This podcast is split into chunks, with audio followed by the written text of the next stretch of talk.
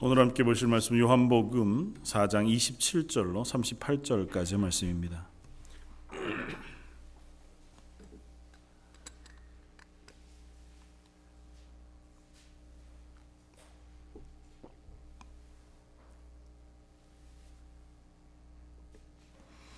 신약성경 요한복음 4장 27절로 마지막 38절까지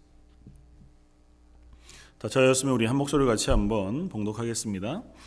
이때에 제자들이 돌아와서 예수께서 여자와 말씀하시는 것을 이상히 여겼으나 무엇을 구하시나이까 어찌하여 그와 말씀하시나이까 묻는 자가 없더라.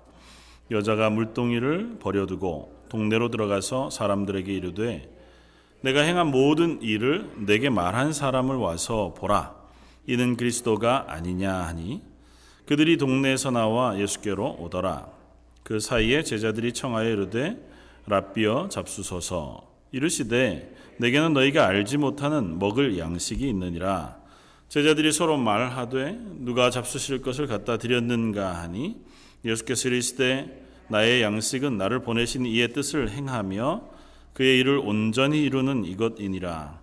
너희는 넉 달이 지나야 추수할 때가 이르겠다 하지 아니하느냐? 그러나 나는 너희에게 이르노니 너희 눈을 들어 밭을 보라. 희어져 추수하게 되었도다. 거두는 자가 이미 삭도 받았고 영생에 이르는 열매를 모으나니 이는 뿌리는 자와 거두는 자가 함께 즐거워하게 하려 함이라. 그런즉 한 사람이 심고 다른 사람이 거둔다 하는 말이 옳도다. 내가 너희로 노력하지 아니한 것을 거두러 보내었노니 다른 사람들은 노력하였고 너희는 그들이 노력한 것에 참여하였느니라. 아멘. 오늘 요한복음 4장 말미의 말씀, 오늘 본문 뒤쪽에도 계속해서 42절까지 간 수가성 여인과의 이야기가 나오는데 이 말씀을 가지고 예수님의 열심이라고 하는 제목으로 함께 은혜를 나누고자 합니다.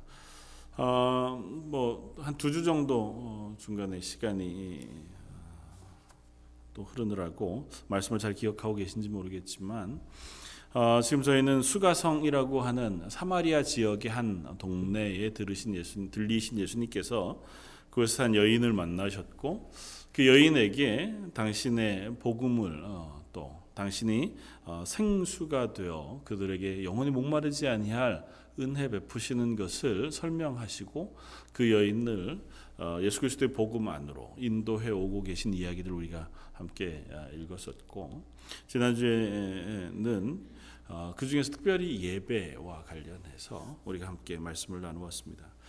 다시 한번 우리가 조금 살펴보고자 하면 요한복음 1장은 태초에 말씀이 계시니라로 시작하시고 그 말씀이 육신이 되어 이 땅에 오셨다 그렇게 선언하는 것으로 예수님은 누구시냐라고 하는 것을 선언하고 시작합니다. 그러니까 예수님은 하나님이시다. 창조주시고 그 하나님이 구원을 위해 이 땅에 오셨다고 하는 것을 선언하여 시작합니다.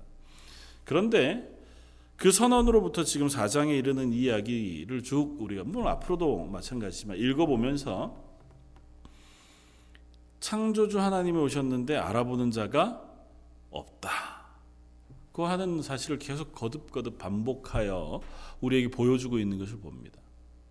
빛이 세상에 비추었으되 세상은 그를 알지 못하였다고 선언할 뿐만 아니라 예수님이 오셔서 만나시는 사람들 역시 예수님이 누구신지 알아보지 못합니다.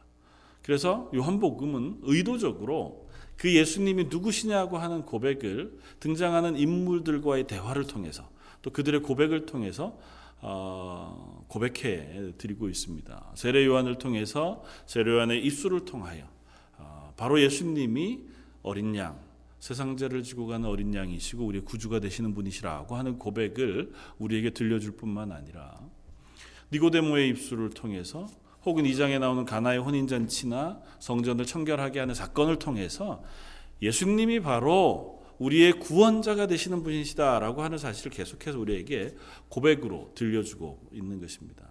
그리고 오늘은 이 사마리아 여인의 입술과 뒤이어 나오는 사마리아 성, 수가성 동네 사람들의 입술을 통해서 그가 메시아가 아니냐, 그가 그리스도가 아니냐, 아니 그는 원본으로 이해하면 그는 그리스도십니다고 하는 고백을 우리들에게 들려줍니다. 그러니까 요한복음은 그 요한복음 써진 요한이 이 복음서를 쓰는 이유는 이라고 밝혔던 그 이유에 충실하게 예수님은 하나님이시고 우리의 구원자라는 사실을 계속해서 우리들에게 보여주고 설명해 주고 있습니다. 그러면서 한 가지 죄송스러운 사실을 발견하는 것은 죄송스러운 게 아니라 우리 악함이죠. 인간은 그 하나님이 이 땅에 오셨음에도 불구하고 결코 그 하나님을, 그 예수님을 메시아로 구주로 알아볼 수 없다는 것입니다.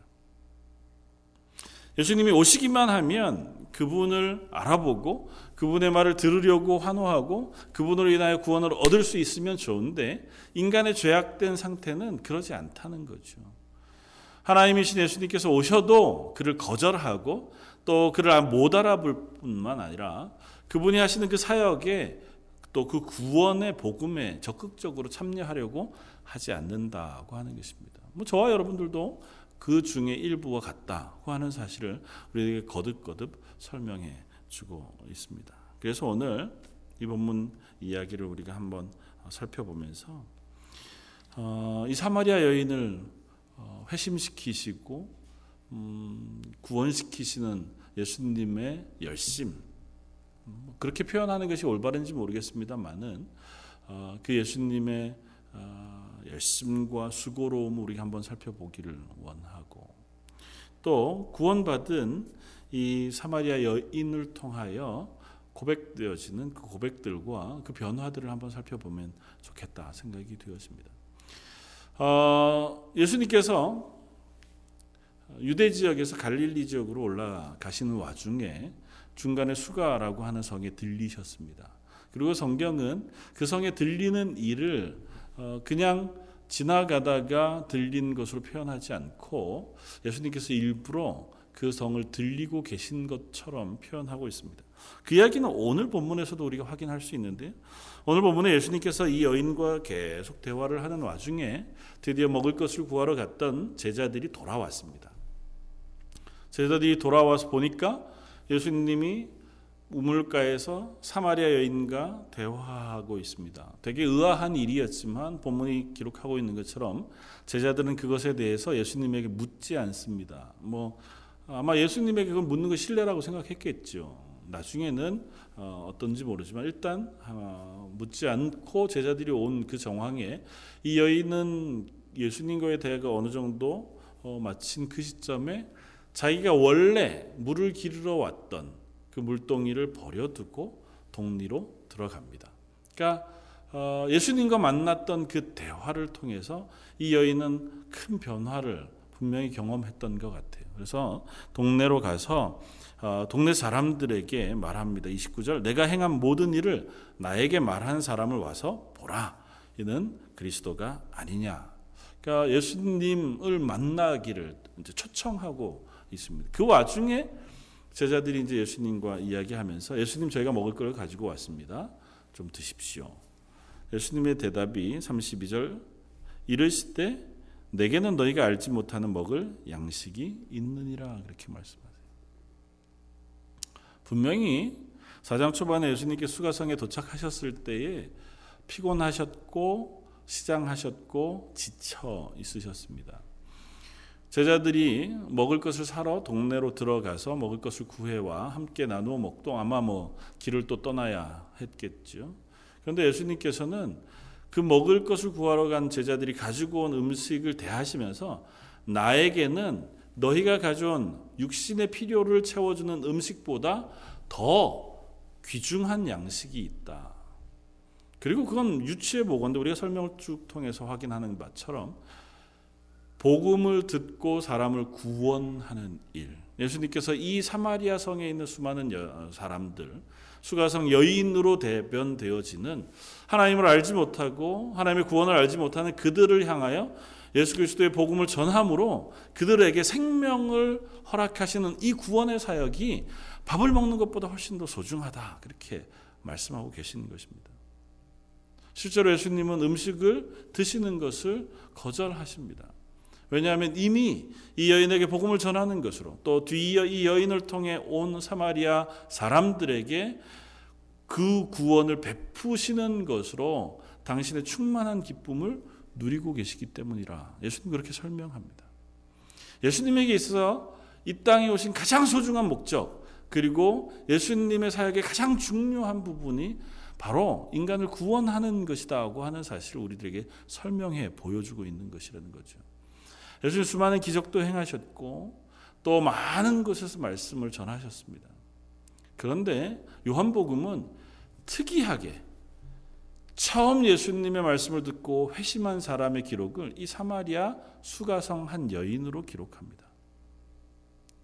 앞서 유대 지역에서도 또 갈릴리 지역에서도 예수님은 이적을 행하셨습니다. 우리가 잘 아는 것처럼 2장에 기록되어 있는 가나 혼인잔치에서도 포도주를 만드시는 이적을 베푸셨었고, 성전을 정화하는 일들도 행하셨으며 수많은 이적을 행하셨다고 그렇게 기록합니다. 그런데 3장 마지막은 그럼에도 불구하고 그들이 이 예수 그리스도를 통하여 구원에 이르는 은혜에 서지 못하는 것을 통해서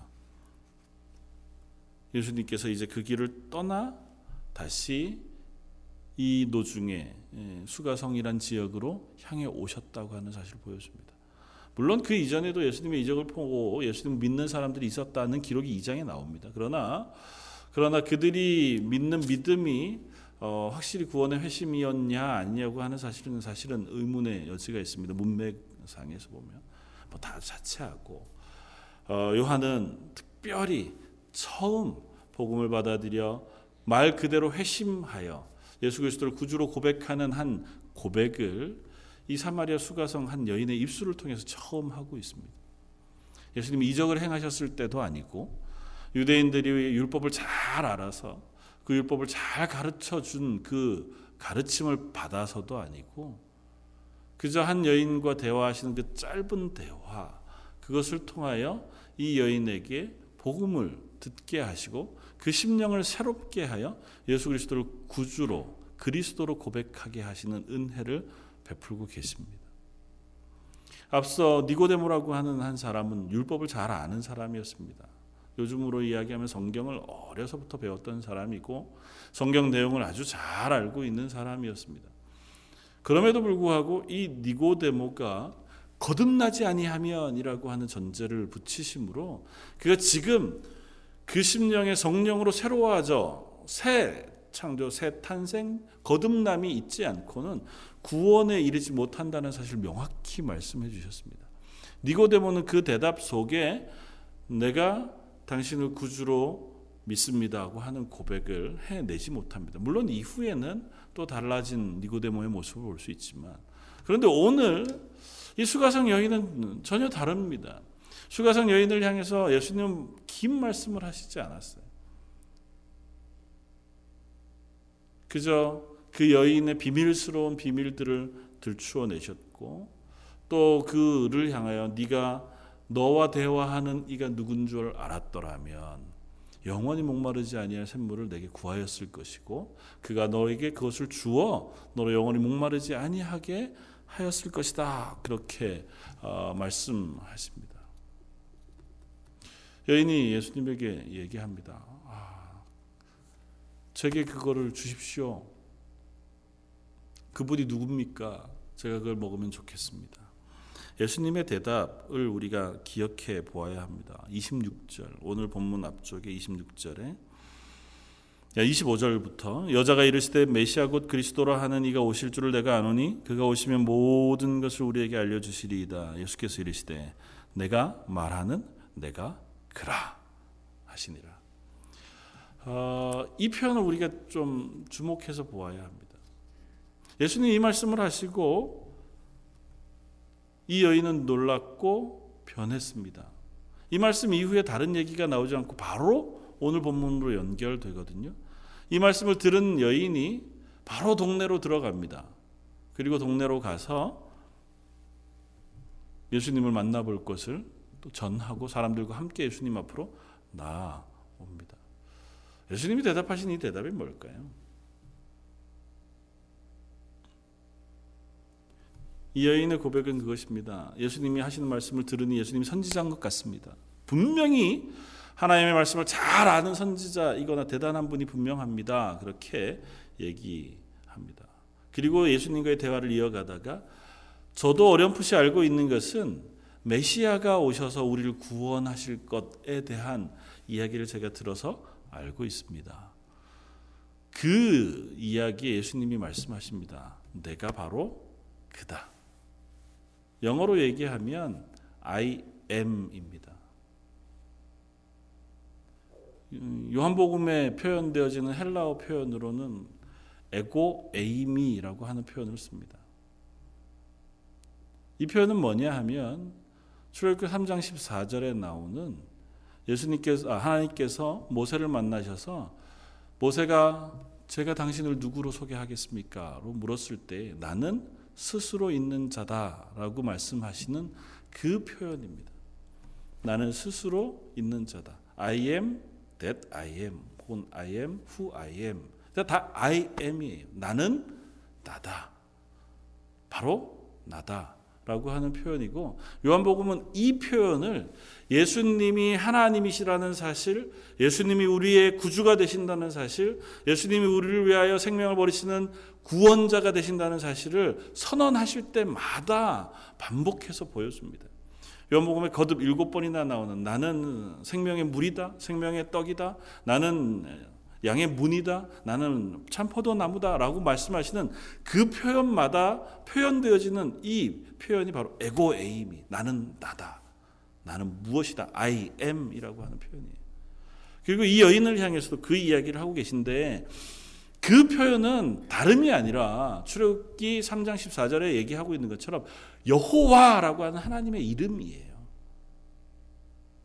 한글로 번역해 놓으니까 내가 그로라, 나는 멋이다, 나는 나다 이렇게 설명할 수 있지만 이것을 구약의 히브리어 표현으로 쓰면 나는 스스로 있는 자다라고 선언하신 예수님의 하나님의 자기 선언이시고 그것이 고백되어지는 이름이 바로 여호와라고 하는 이름이에요. 나는 여호와로라고 하나님께서 스스로를 소개하실 때 여호와이다라고 하시는 말씀이 바로 오늘 본문에 내가 바로 그다 라고 얘기하시는 예수님의 말씀과 동일한 말씀입니다. 나는 여호와다라고 하실 때에 하나님의 자기 소개가 나는 여호와라고 하는 표현은 뭐냐 하면 내가 너희와 언약하고 너희를 구원할 계획을 하고 그 계획을 완전히 이루어내시는 하나님이시다라고 하는 자기소개예요. 여호와라고 하는 이름이 소개될 때마다 성경은 분명히 하나님은 우리를 향한 구원의 계획을 가지고 계실 뿐만 아니라 그 계획을 완전히 이루시는 하나님으로 소개할 때마다 예수님의 하나님의 이름을 여호와로 소개해요. 그리고 그 이름이 지금 예수님에게 와서 예수님의 당신의 입술을 통해서 내가 바로 그 구원자다라고 하는 사실을 지금 선언하고 계신 거예요. 이 여인이 그 말씀을 다 알아들었냐? 뭐 그렇지는 않을지 모르죠. 이 여인이 그 모든 것들을 다 알아듣지는 못했다 할지라도 이 여인이 그 예수님의 구원자 되심에 대한 선언을 통하여 그가 변화하는 은혜를 입었습니다. 기적을 통하여 그가 변화한 것도 아니고 예수님이 수많은 말들로 이 여인을 설득한 것도 아니었습니다. 그러나 이 여인을 향하여 예수님이 구원자 되심을 선포하시고 그 속에 말씀하심으로 성령이 이 여인 속에 말씀하여 그 여인을 변화시키셨다고 우리는 믿습니다. 그랬기에 이 여인이 그 동리에 들어가서 자기가 아는 지식대로 동리 사람들에게 말합니다. 나에 대해서 전부를 아는 그분이 내가 만난 그분이다. 그분이 바로 그리스도가 아닐까.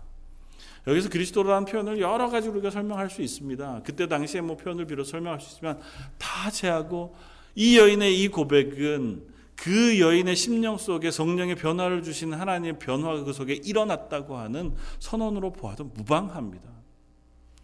그러니까 이 여인이 가서 동리 사람들을 데리고 옵니다. 이 여인이 그 동리 사람들에게 존귀히 여김을 받는 사람도 아니었고 인정받는 여인도 아니었습니다. 이 여인이 한낮에 이 물을 기르러 나온 이유가 아마도 사람들을 피해서였을 것이라 생각하며 아니 뭐 또 다르게 생각할 수 있을지라도 이 여인이 동리 사람들과 아주 친밀한 관계를 잘 유지하고 있는 사람이 아니었음에도 불구하고 그 물동이를 다 버려두고 자기의 본래의 목적이었던 물동이를 버려두고 독리까지 뛰어들어가서 사람들을 만나 그 사람들에게 예수 그리스도를 초청하여 그들을 데리고 예수님에게로 나아온다고 하는 것은 이 여인 속에 변화가 없이 그 일을 할 리가 없다는 사실을 우리는 확인합니다. 독립 사람들이 예수님에게로 나아옵니다. 그리고 오늘 본문 우리가 읽지 않았지만 39절 이하에 39절은 이렇게 씁니다. 여자의 말이 내가 행한 모든 것을 그가 내게 말하였다 증언함으로 그 동네 많은 사마리아인이 예수를 믿는지라. 사마리아인들이 예수께 와서 자기들과 함께 유하시기를 청하니 이틀을 유하심에 예수님의 말씀으로 말미암아 믿는 자가 더욱 많아. 결국은 뭐라고 그들이 고백하냐 하면 42절 그 여자에게 말하되 이제 우리가 믿는 것은 내 말로 인함이 아니니 이는 우리가 친히 듣고 그가 참으로 세상의 구주인 줄을 알미라 하였더라. 여인의 말을 듣고 호기심에 나왔어요. 그리고 예수님을 유하도록 청하여 이 사마리아 수가성 예수님을 이틀 동안 유하게 하시고 예수님의 말씀을 들었습니다. 그리고 이 수가성 사람들의 고백입니다. 맨 처음엔 당신의 말을 듣고 예수님에게 나와 말을 들었다가 이틀 동안 예수님의 말씀을 직접 듣고 나서는 이제는 그 말로 확실히 알았다. 뭐를? 예수님이 바로 세상의 구주가 되신다는 사실을 알게 되었다고 고백합니다. 이것이 믿음의 고백인 줄 믿습니다.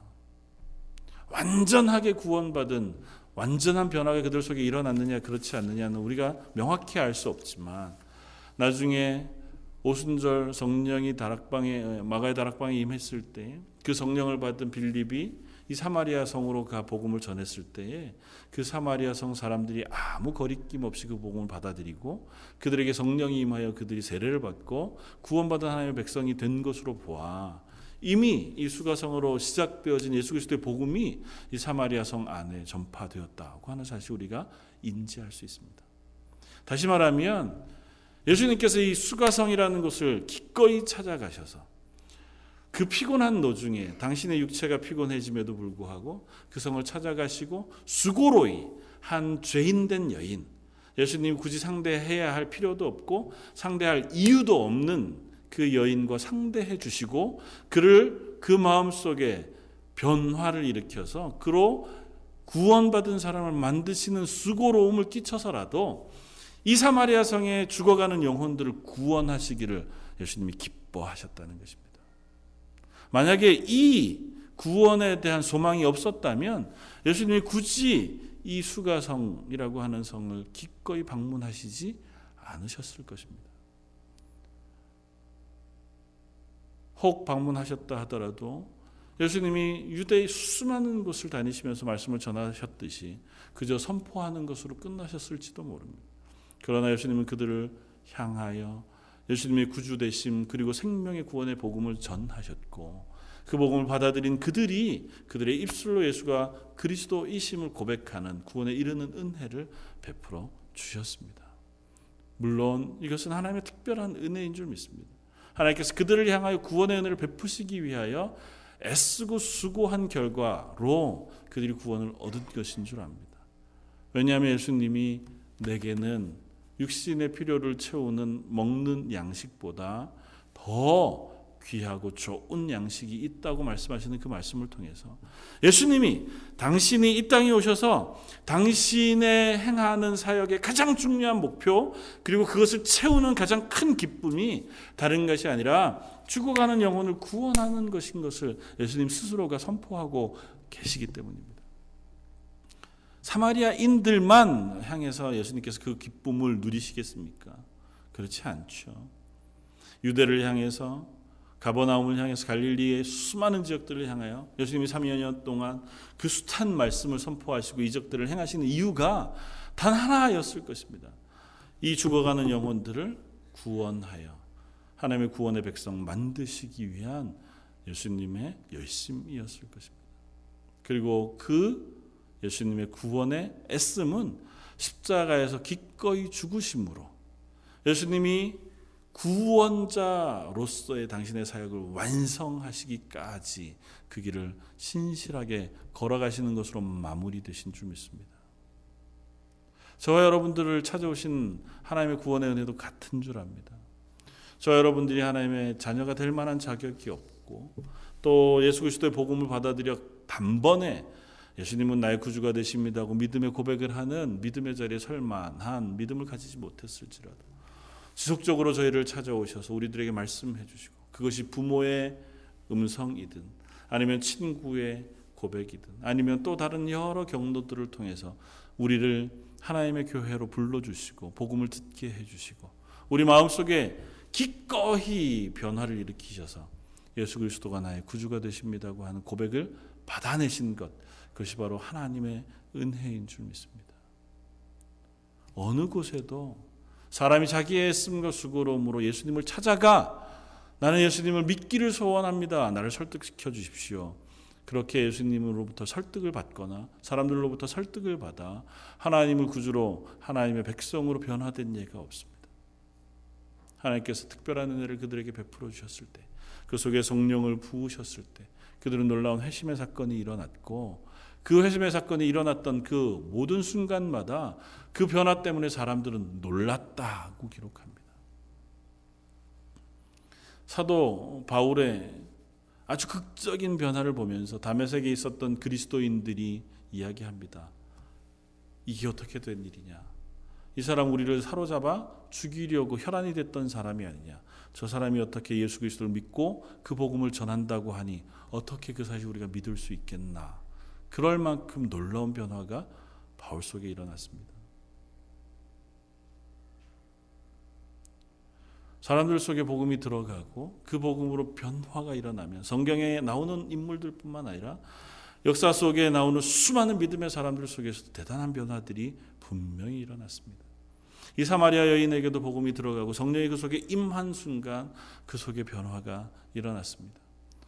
그 사람이 이전에는 어떤 삶을 살았는지 모르지만 그 복음을 듣고 예수 그리스도가 구원자이심을 깨닫는 그 순간 그는 동네 사람들에게 예수 그리스도를 전했고, 그 전함을 통하여 이 동네 사람들이 예수 그리스도를 만나고 복음을 듣고 구원받는 자리에 이르기까지 변화가 일어나게 되었다는 사실을 우리는 기억해야 합니다. 하나님께서 당신의 열심으로 우리의 구원을 이루어 가십니다. 그러나 그 열심으로 구원을 이루시는 가운데 우리들의 변화를 분명히 촉구하고 계시다는 사실도 우리가 기억해야 합니다. 요즘 저희가 말씀을 묵상하고 새벽 예배 때마다 나누는 말씀이 고린도전서의 말씀인데요, 고린도전서 1장 21절은 이렇게 씁니다. 하나님의 지혜에 있어서는 이 세상이 자기 지혜로 하나님을 알지 못함으로 하나님께서 전도에 미련한 것으로 믿는 자들을 구원하시기를 기뻐하셨도다. 세상이 정말 지혜로워요. 특별히 고린도라고 하는 도시는 얼마나 번성한 도시고 대단한 도시였는지, 그런데도 불구하고 아무리 지혜로운 그 세상의 사람이라 할지라도 그 지혜를 통해서 하나님을 알 수는 없어요. 그 구원을 깨달아 알 수는 없습니다. 지혜를 통해서 사람들이 하나님의 구원을 확인하고 그 자리에 설 방법은 없습니다. 그래서 하나님께서 전도에 미련한 방법을 통해서 우리들에게 하나님의 구원을 가르치신다고 말씀하세요. 전도는 사람이 사람을 통하여 예수 그리스도의 복음을 전하게 하시는 것입니다. 그런데 그 본문 바로 뒤에 고린도전서 2장 4절 이하에는 이렇게 씁니다.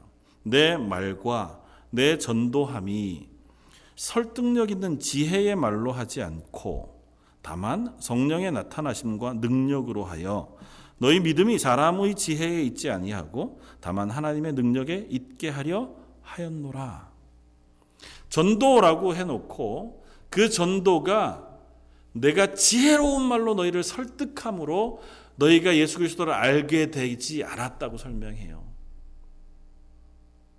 그러니까 전도라고 하는 예수 그리스도에 대해서 전하고 애쓰고 봉사하고 섬김으로 그에게 예수 그리스도의 복음을 전하게 하는 것이 분명히 전도잖아요.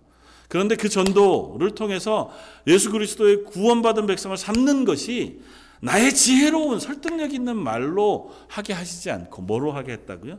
성령의 능력으로 그 일을 하게 하셨다 얘기합니다. 전도는 필요한 것입니다. 그 전도의 미련한 방법을 통해서 하나님은 예수 그리스도의 복음을 증거하게 하십니다. 듣는 것이 없이, 전하는 자가 없이, 듣는 것 없이 예수 그리스도를 알 수 없습니다.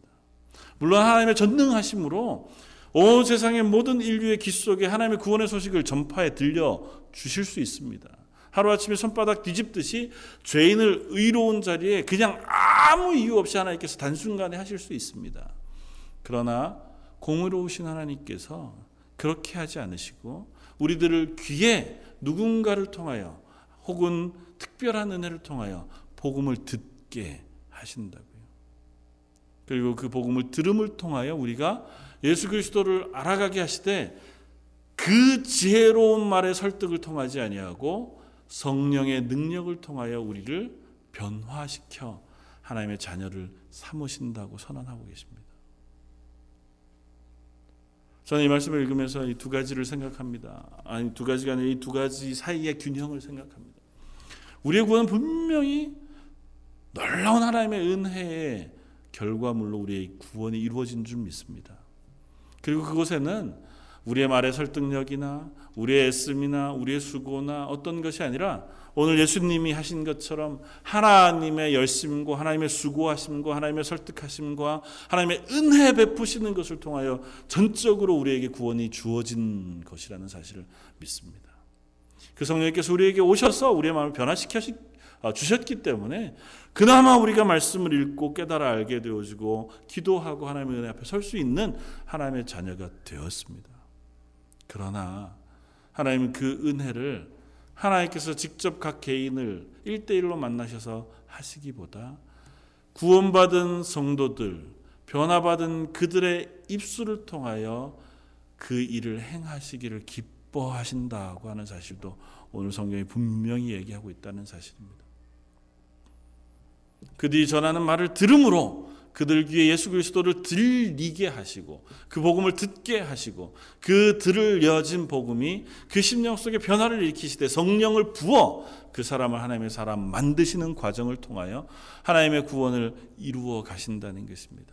하나님의 능력이 없어서가 아니라 하나님께서 우리와 같은 연약한 사람들을 하나님의 구원의 도구로 쓰시기를 원하신다는 것이고 하나님의 구원의 도구로 쓰임받는 우리들이 그 도구로 쓰임받는 순간 훨씬 더 하나님의 은혜의 풍성한 자리에 서게 되어진다고 하는 사실도 오늘 본문은 우리에게 분명히 얘기합니다.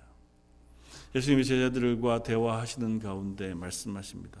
너희는 넉 달이 지나야 추수할 때가 이르겠다 하지 아니하느냐. 그러나 나는 너희에게 이르노니 너희 눈을 들어 밭을 보라. 희어져 추수하게 되었도다. 거두는 자가 이미 삭도 받고 영생에 이르는 열매를 모으나니 이는 뿌리는 자와 거두는 자가 함께 즐거워함이라. 뿌리는 자는 복음을 뿌리는 지금으로 따지면 예수 그리스도의 복음이 뿌려진 거겠죠. 그리고 그들을 추수하는 것은 아마 이후에 성령의 임함을 받은 빌립 집사님과 사도들에 의하여 그들이 세례를 받고 구원받은 하나님의 자녀가 되는 것이었을 것입니다. 그렇게 아주 눈에 보이는 결과가 아니다 할지라도 본문은 이렇게 얘기합니다. 한 사람은 심고 다른 사람은 거둔다 하는 말이 옳도다. 한 사람 하나님께서 우리들 속에 복음을 심으시고 또 그 일을 거두게 하시는 일들을 통하여 우리를 하나님의 구원의 일에 동참시켜 주십니다. 그리고 그 일에 동참하는 것은 우리가 하나님의 사람인 것을 우리들 속에 확인시켜주는 일인 것을 우리가 기억해야 합니다. 그래서 요한복음 마지막에 예수님께서 제자들을 향하여 긴 기도와 권면의 말씀을 하시는 마지막 만찬의 자리에서 예수님은 제자들을 향하여 내가 너희를 더 이상 종이라 하지 아니하고 친구라고 부른다고 말씀하세요. 내가 나의 비밀되어진 모든 것들을 너희와 공유하고 너희를 친구로 여겨 너희에게 이 땅에 많은 이들의 영혼을 맡기신다고 말씀하세요. 하나님께 기도하면서 하나님께서 나에게 이 영혼을 맡기신 것처럼 나도 이들에게 이 세상에 또 다른 영혼을 맡기시는 것을 선언하세요. 그리고 그 제자들에게 하나님의 은혜가 임하기를 기도하고 계신 것을 볼 수 있습니다.